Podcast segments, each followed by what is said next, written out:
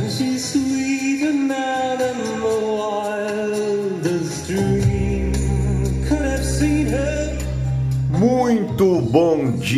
dia! Seja bem-vindo ao Morning Galo da Central do Investidor, a sua dose diária de informação, bom humor, história e muito rock and roll. A Central é o braço educacional do Grupo Esperato, uma empresa com 11 anos de história e mais de 10 mil clientes e que está de braços bem abertos para atender aí em todo o nosso Brasil varonil. Acesse aí esperatoinvestimentos.com.br e venha conhecer o nosso trabalho. Eu sou o Felipe Teixeira e ao som de um clássico do Ahá para comemorar aí a quarta-feira, o Dia Internacional do Sofá. É, 9 de novembro, né? Faltam 52 dias para acabar o ano, 11 dias para a abertura da Copa do Mundo no Catar, faltam seis dias para o feriado da proclamação da República e estamos a zero dias sem tentativas de golpe militar.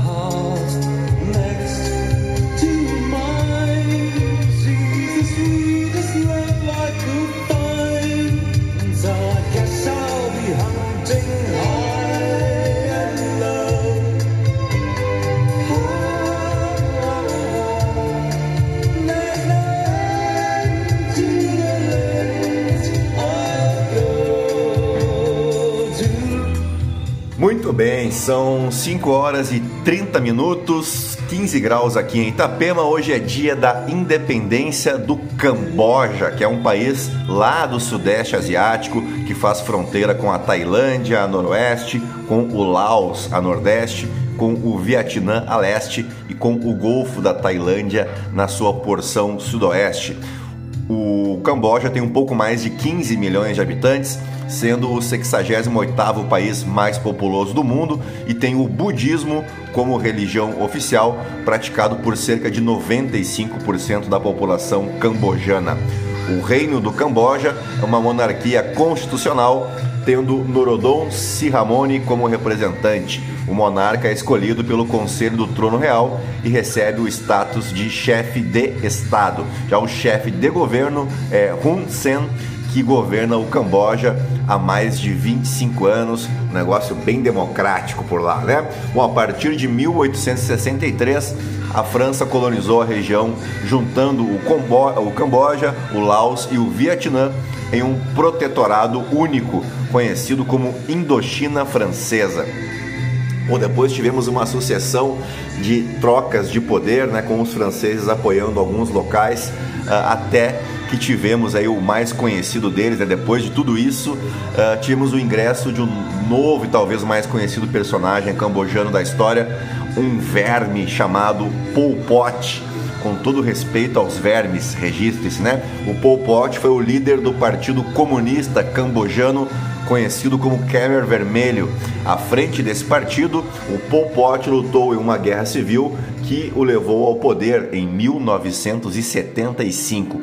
E a partir disso, tu já deve imaginar, né? O Pol Pot implantou uma utopia agrária que promoveu não apenas o esvaziamento das cidades, como suas ações no governo resultaram também no genocídio de pelo menos um milhão e meio de pessoas em cerca de quatro anos, o que corresponde em números de hoje a 10% da população cambojana. Mas isso é outra história. Se tu tiver interesse aí, pesquisa mais sobre o sanguinário Pol Pot, que eu não quero estragar o meu dia, tá legal? Aqui no Brasil é aniversário do município de Pires do Rio, lá em Goiás.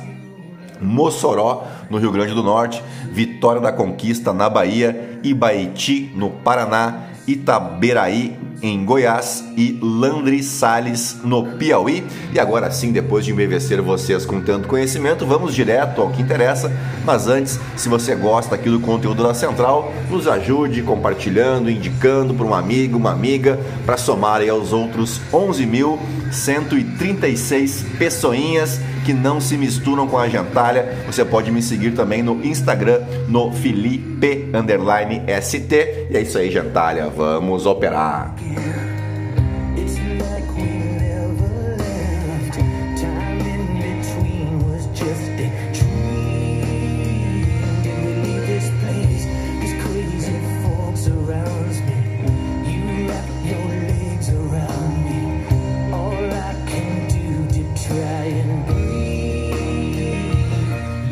Muito bem, prontos, vamos lá. As ações asiáticas encerraram mais uma sessão de forma mista nesta quarta-feira, enquanto em Wall Street os futuros operam levemente no terreno positivo, muito próximos da estabilidade, à medida que os resultados das eleições legislativas avançam, com os investidores procurando sinais de como a nova composição do Congresso conversará com a presidência de Joe Biden. E lá nos Estados Unidos é meio que uma tradição, né? Quando temos oposição no Congresso ao presidente, nós temos uma reação positiva do mercado financeiro. Vamos aguardar para ver se isso se mantém.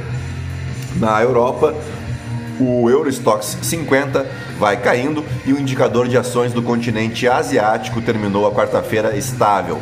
As ações de incorporadoras chinesas subiram, atingindo a máxima dos últimos oito meses, contrariando a fraqueza verificada em outros índices, como em Hong Kong, onde o Hang Seng recuou cerca de 1,37%.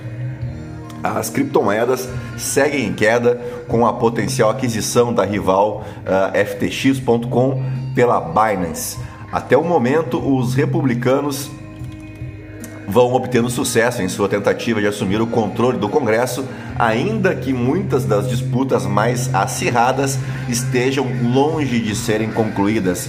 O resultado final pode não ser conhecido nos próximos dias ou até nas próximas semanas, se os resultados forem tão próximos quanto as pesquisas sugeriram ou se os perdedores contestarem os resultados.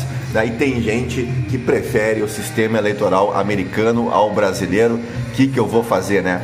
O fato é que aquela lavada prevista para os republicanos, especialmente entre os deputados, não vem se confirmando, mas é possível mesmo, o mais provável, eu diria, que eles, os republicanos, obtenham maioria na Câmara, mas no Senado a coisa promete ser mais apertada. Os dados do índice de preços ao consumidor, que saem nesta quinta-feira, vulgo amanhã, podem ser o próximo evento de risco para a taxa básica de juros do Federal Reserve e vem logo após o lucro dos preços ao consumidor subir mais do que o previsto, atingindo o maior avanço em 40 anos no mês de setembro. Bem, entre as commodities, o petróleo cai pelo terceiro dia, com as perspectivas desafiadoras para a demanda chinesa e depois com o relatório da indústria petrolífera apontou para o aumento dos estoques nos Estados Unidos. No início desta quarta-feira, os republicanos já haviam conquistado 197 cadeiras na Câmara e os democratas 167. 30 a menos, portanto. São necessárias pelo menos 218 para reivindicar a maioria uh, e inúmeras disputas ainda estão em andamento e algumas podem estar sujeitos a desafios judiciais. Nancy Pelosi, atual presidente da Câmara, disse em comunicado que os candidatos democratas estão superando fortemente as expectativas em todo o país. Bueno, por aqui, após informar que levaria até 30 dias para concluir sua fiscalização do processo eleitoral, o Ministério da Defesa promete entregar já nesta quarta-feira o relatório com suas conclusões.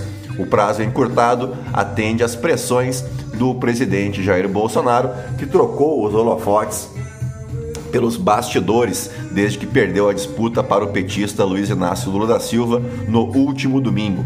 Nas poucas declarações que concedeu de lá para cá, o presidente insinua que o dossiê dos militares pode alterar o jogo. Abre aspas. Brevemente teremos as consequências do que está acontecendo, afirmou ele na última segunda-feira.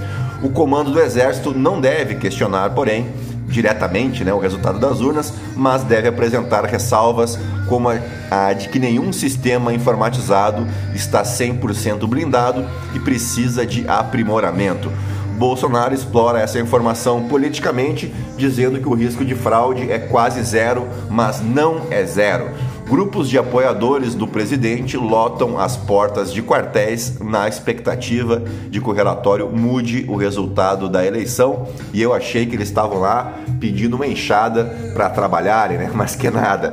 A atribuição sobre o resultado das eleições é sim do Tribunal Superior Eleitoral, que recentemente completou 90 anos, diga-se de passagem.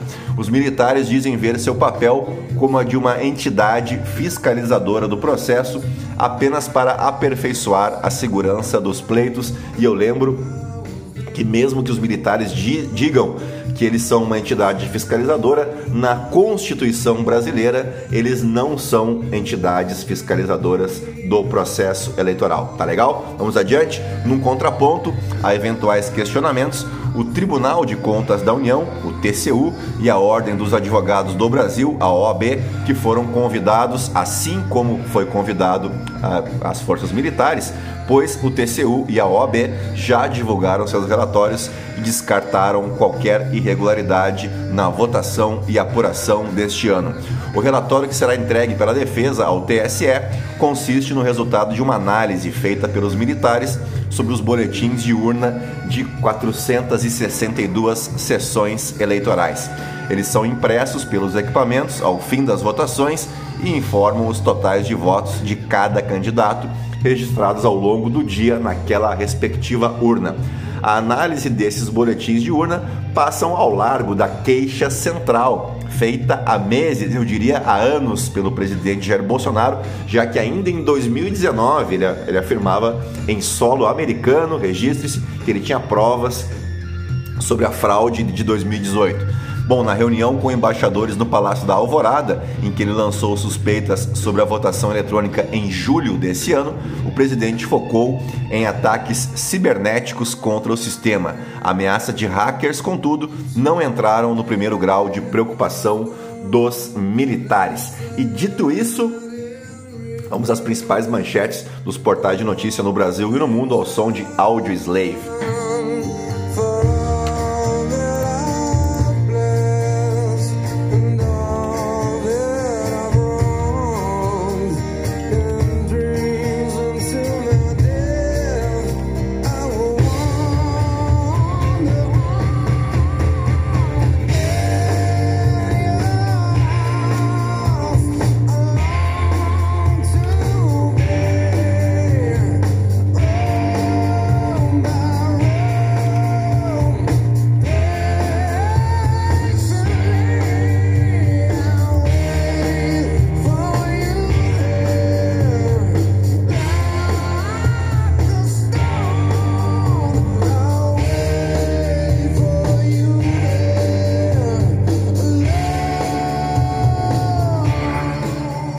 Muito bem, começamos pelo Estadão. Defesa promete divulgar hoje relatórios sobre sistema de votação.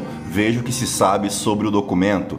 PT quer reeditar herança maldita como vacina contra eventuais frustrações em 2023. Eh, o país precisa de um avançaço para recuperar área ambiental, diz Cabo, Capobianco. Estados Unidos republicanos lideram corrida pela Câmara e tem disputa apertada no Senado.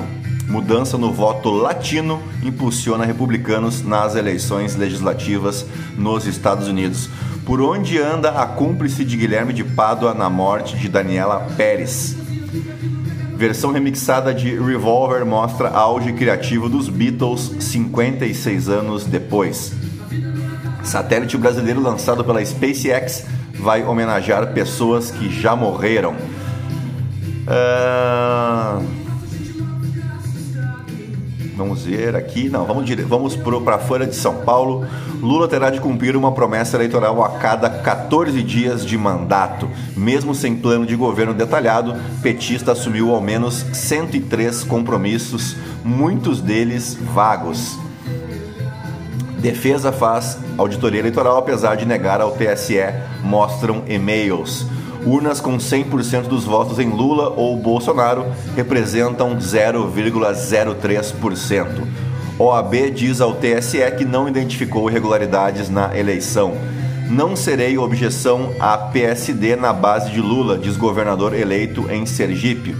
Fá- Fábio Mitidieri cita sequelas de disputa, mas defende que o presidente eleito pacifique o país. Olha essa turma aqui: Monarque, Adriles e deputados bolsonaristas têm contas bloqueadas em redes sociais. Empresários bancam despesas e enviam funcionários para inflar atos antidemocráticos. Empregados afirmam que patrões pagam gastos com combustível e alimentação. Aí eu comentei exatamente sobre isso no Morning Galo de ontem, né? Então fico bem à vontade para falar, porque é óbvio que tem muita gente graúda por trás disso, né? para pagar essas despesas, para pagar o churrasco que é consumido lá, para pagar os banheirinhos químicos, a cervejinha, enfim, esperamos agora que a justiça faça a sua parte. Massachusetts elege primeira governadora lésbica da história dos Estados Unidos. Violações de direitos humanos no Egito permeiam a COP27 e inibem protestos. Descoberto novo mecanismo associado ao agravamento da Covid-19. Democratas abrem caminho para manter Senado com vitória na Pensilvânia. Deputados evangélicos pedem tempo ao PT para mudar discurso e apoiar governo. Lideranças religiosas já se encontram com dirigentes do partido para estabelecer diálogo e a minha arma é o que a memória guarda, né? Eu lembro de cada um deles que diziam que era uma luta do bem contra o mal, de Deus contra o diabo, pois agora eles estão abanando o rabinho para o que antes eles diziam ser o demônio, né? Que maravilha. Vamos para o valor econômico. Tebet, criadores do Plano Real e ex-ministros estão na equipe de transição de Lula. Veja os nomes. Republicanos saem na frente na disputa pela Câmara.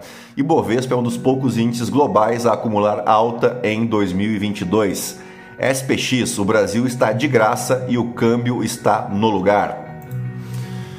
Lula deve repetir política econômica, diz Beluso, quanto o clima no mundo já mudou com o aquecimento global assimilando derrota, diz ministro sob Bolsonaro.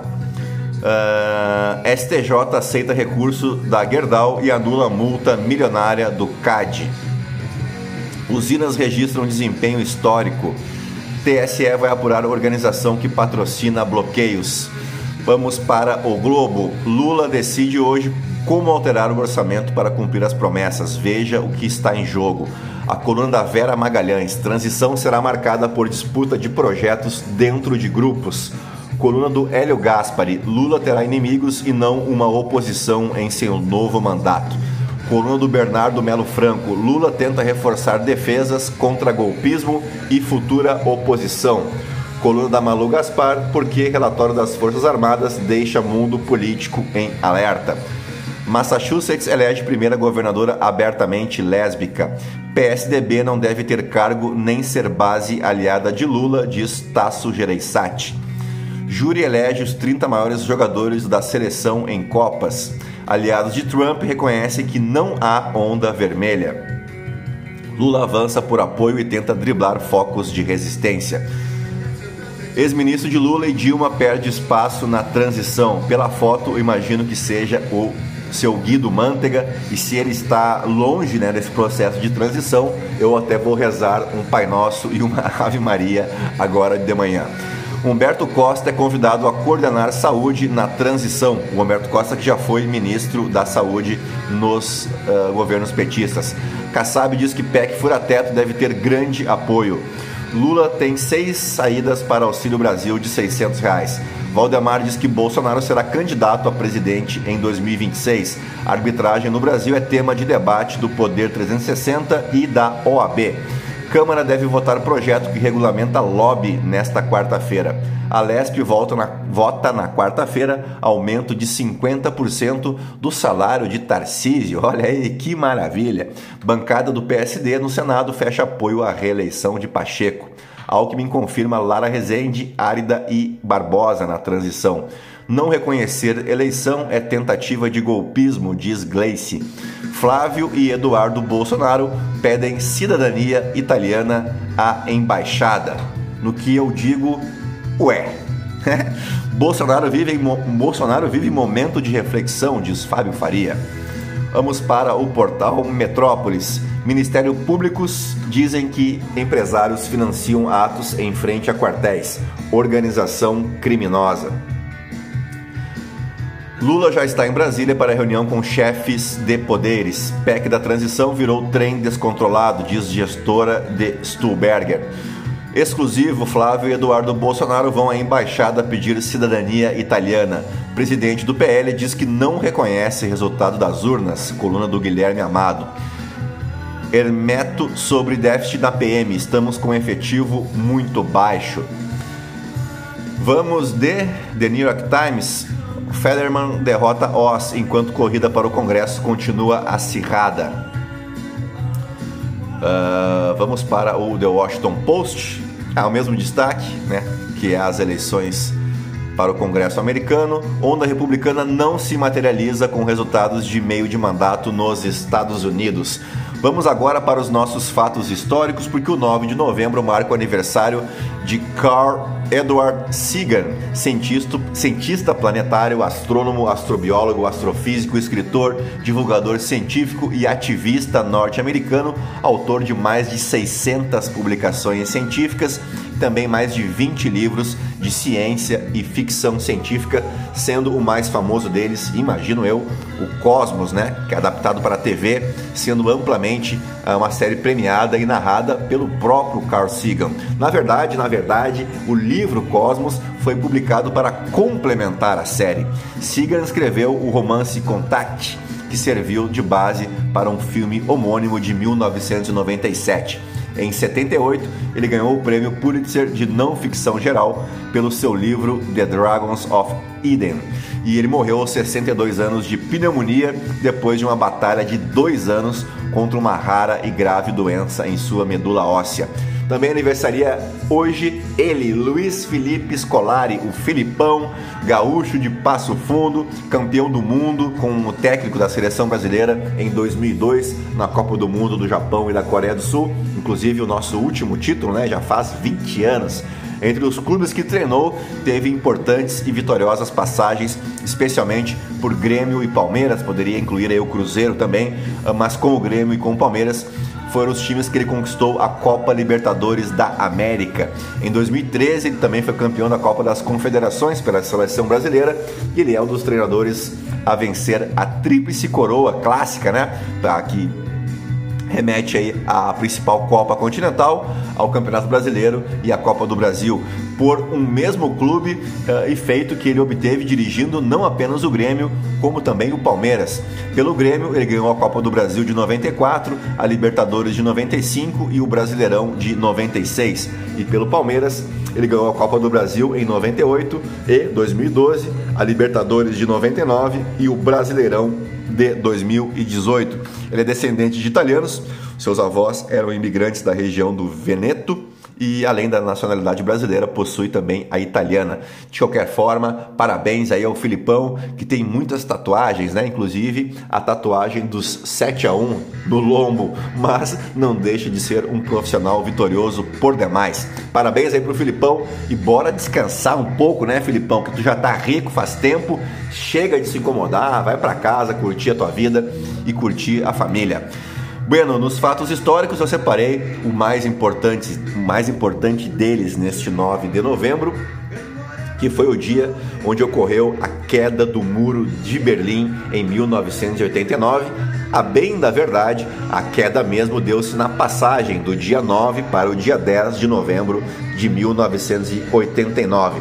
E você que é jovenzinho e está se perguntando aí o que, que eu tenho a ver com isso, pois saiba que esse acontecimento foi o prenúncio da queda da República Democrática Alemã, ou Alemanha Oriental, e a consequente reunificação da Alemanha, separada em duas nações desde o final da Segunda Guerra Mundial. A queda do Muro de Berlim também foi parte do processo da queda do bloco comunista na Europa Oriental, que se iniciou a partir do final da década de 80. E é sempre bom alertar pessoal, que o comunismo morreu, o comunismo perdeu, acabou. A União Soviética também acabou, graças ao bom Deus.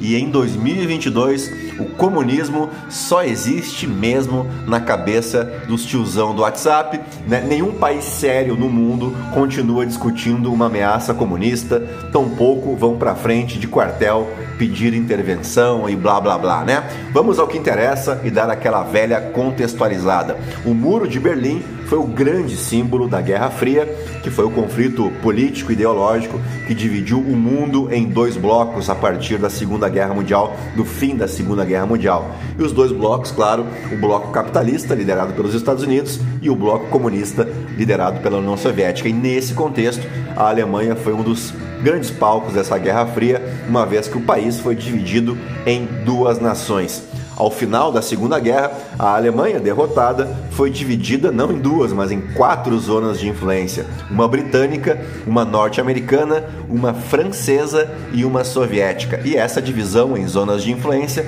também aconteceu em Berlim, capital da Alemanha. Com o avanço das tensões resultantes da Guerra Fria, a Alemanha acabou dividindo-se em duas nações: a Alemanha Ocidental, ou a República Federal Alemã, e a Alemanha Oriental, que era também conhecida como República Democrática Alemã, ainda que de democrática ela não tinha nada. Bom, mas foram as duas nações surgidas dessa disputa então político-ideológica da Guerra Fria. Berlim, por ser uma grande cidade, por ter grande importância estratégica, foi disputada pelos dois blocos, o que resultou também na sua divisão. Começava na década de 40, uma disputa que se estendeu por cinco décadas. Com a configuração desse quadro e a formação do bloco comunista no leste europeu, os Estados Unidos logo criaram uma estratégia para barrar o avanço desse bloco pela Europa e assim surgiu o Plano Marshall, que foi criado pelo ex-general e secretário de Estado dos Estados Unidos, George Marshall, que tinha como objetivo financiar a reconstrução dos países da Europa Ocidental que sofreram com a destruição causada pela guerra e de fato foi um plano exitoso. Lembrando que aqui no Brasil, no ano de 2021, o general Walter Braga Neto anunciou que ele estava criando o Plano Marshall brasileiro né, para o Brasil enfrentar os desafios impostos pela Covid e eu tô aqui até hoje bem sentadinho esperando até agora, viu, general? O seu plano Marshall, né? Só me informe, por favor, mande um e-mail se eu posso me levantar, se eu posso fazer um alongamento para continuar esperando o seu plano Marshall. Bom, vamos em frente antes que eu tenha um derrame, né? O resultado de tudo isso é que logo, logo a cidade de Berlim Ocidental, o lado capitalista, desenvolveu-se de forma muito rápida e a população da porção oriental de Berlim, insatisfeita com a política econômica, começou a se mudar como se não houvesse amanhã, né, em grande número para o lado ocidental, ou seja, o lado capitalista. Só no ano de 1953, 331 mil pessoas da Alemanha Oriental abandonaram o país. E entre 1948 e 1961, cerca de 2,7 milhões de pessoas já haviam deixado o país. E aí, para conter o êxodo de habitantes, o governo da Alemanha Oriental, governada na época por Walter Ulbricht, e da União Soviética, governada na época por Nikita Khrushchev, que nós já estudamos aqui edições passadas, né, sobre a história do culto à personalidade. Espero que estejam lembrados ainda, pois esses dois tiveram essa grande ideia, né, essa ideota de construir um muro que isolasse Berlim Ocidental da Berlim Oriental. O Muro de Berlim foi construído na passagem do dia 12 para o dia 13 de agosto de 1961 e durante 28 anos foi o símbolo da divisão no mundo por causa da Guerra Fria. O bloco comunista entrou em uma forte crise econômica a partir da década de 80 e a situação não foi diferente na Alemanha Oriental, que sofria com o aumento da dívida externa, com o crescimento do déficit comercial, a falta de mercadorias, etc, etc, etc. Além disso, a indústria e a infraestrutura do país estavam à beira do colapso. A insatisfação da população da Alemanha Oriental com a falência econômica do país era agravada pelo, autoritarismo do governo que não aceitava críticas, que perseguia opositores e censurava a cultura e a opinião das pessoas e tinha até a polícia secreta, a chamada Stasi, que era o símbolo de ampla repressão do governo da Alemanha Oriental.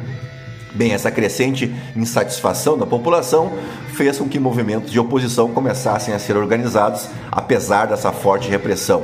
A crise política começou a ser agravada, especialmente a partir de 89, por conta de acontecimentos que se passaram na Hungria e na Polônia, países que também integravam o bloco comunista. Em junho de 89, a Hungria decretou a abertura de sua fronteira com o Oeste, eh, o, o que representou que as nações capitalistas ah, um impacto muito forte, né, diretamente na Alemanha, porque somente no mês seguinte 25 mil pessoas da Alemanha Oriental decidiram ir para a Hungria e de lá elas se encaminharam para a Áustria, de onde solicitavam asilo político na embaixada da Alemanha Ocidental. E no mês de outubro, né, nos primeiros dias de novembro de 89, ficaram marcados por uma série de acontecimentos que deixavam muito evidente a ruína do governo da Alemanha Oriental. A situação fugia do controle, resultando na demissão de milhares de membros do governo os protestos também ganhavam uma magnitude que não se via na Alemanha Oriental desde a década de 50. Foi aí então que finalmente, no dia 9 de novembro de 1989, o porta-voz da Alemanha Oriental, chamado Gunther Schabowski, realizou um anúncio da nova lei de mobilidade de cidadãos. A lei anunciada pelo porta-voz basicamente acabava com as restrições que existiam na fronteira das duas Alemanhas. Durante a entrevista, Chabolsky afirmou de forma equivocada para um jornalista que a lei entraria em vigor em caráter imediato. Só que a lei, na verdade, só seria validado e seria validada se fosse aprovada pelo parlamento.